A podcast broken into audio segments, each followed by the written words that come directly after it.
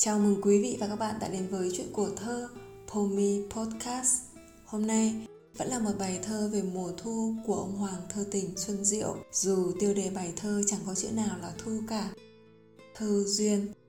Đó là bài thơ của Xuân Diệu mà mình thích nhất. Không quá nổi tiếng và nhiều người biết đến như yêu, như vội vàng, hay đây mùa thu tới nhưng đó lại là bài thơ đầu tiên mà mình nghĩ đến khi nhắc đến Xuân Diệu chiều mộng hòa thơ trên nhánh duyên, cây me díu rít cặp chim truyền đổ trời xanh ngọc qua muôn lá, thu đến nơi nơi động tiếng huyền. Con đường nhỏ nhỏ, gió siêu siêu, là là cảnh hoang nắng trở chiều. Buổi ấy lòng ta nghe ý bạn, lần đầu rung động nỗi thương yêu.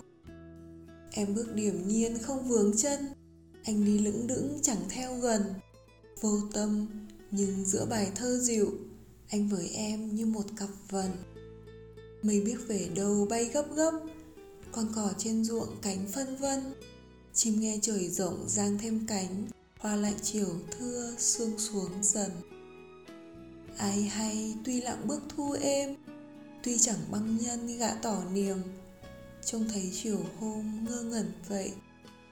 Lòng anh thôi đã cưới lòng em trong lời đưa duyên giới thiệu tập thơ thơ, tác giả viết Đây là lòng tôi đương thời sôi nổi Đây là hồn tôi vừa lúc ngân vang Và đây là tuổi xuân của tôi Và đây là sự sống của tôi nữa. Tập thơ bắt đầu của tôi đây Bạn chớ bắt chước những người khôn ngoan Họ không biết quý phần ngon nhất của đời Tình yêu và tuổi trẻ.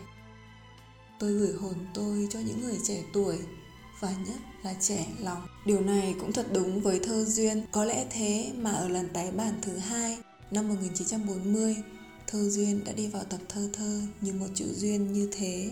Thơ duyên được dệt lên trước khung cảnh mùa thu đầy chất tình. Thu ở thơ duyên khác với thu ở đây mùa thu tới một năm trước nhẹ nhàng hơn, tinh tế hơn và đặc biệt đó là một mùa thu với một khu vườn tình ái. Dù cũng có một chút buồn và cô liêu, cũng bởi nốt trầm của sự cô liêu ấy mà thơ duyên càng duyên hơn để đi đến vỡ lẽ cuối cùng là lòng anh thôi đã cưới lòng em. Mình thích thơ duyên ở sự nhẹ nhàng, ý nhị, tinh tế mà cũng đầy thú vị của mùa thu. Cho đến bây giờ, đây là bài thơ duy nhất của xuân diệu mà mình chưa hề đọc lại một lần kể từ khi học ở trung học. Cũng phải gần mười mấy, hai mươi năm rồi, thế mà vẫn nhớ từng câu, từng chữ khi nhắc đến. Có lẽ vì tất cả những gì trong thơ duyên vần quá, nên thơ quá, mà những sự vần ấy cứ tự ngấm vào ta từ hồi nào chẳng hay. Và ở yên trong đó, nên không thể quên được, cứ như là một sân ký ức, lúc nào nghĩ tới thì nhớ ra vậy thôi.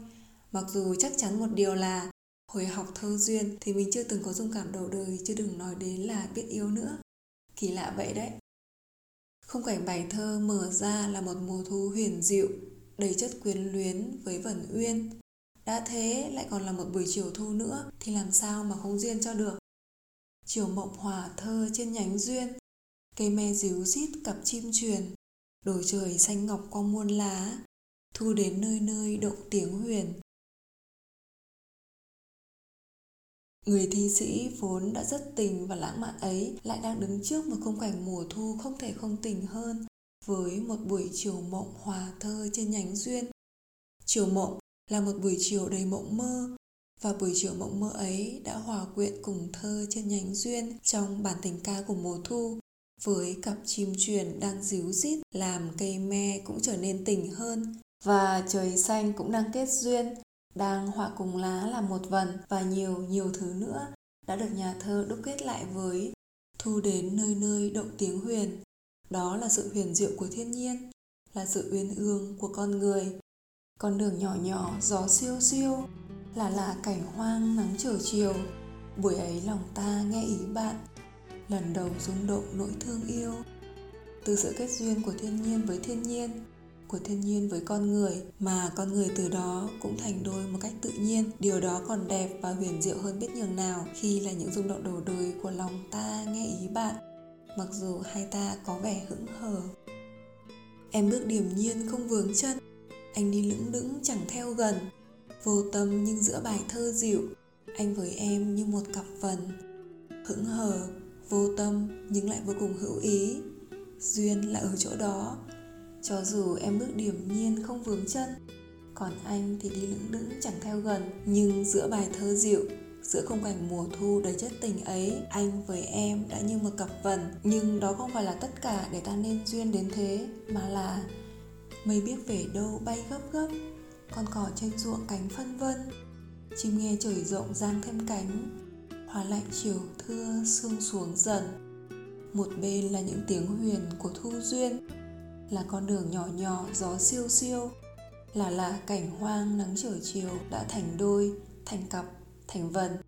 Nhưng trong khung cảnh mùa thu, đâu đó vẫn là sự cô liêu hoang vắng và lạnh lẽo của thiên nhiên vạn vật.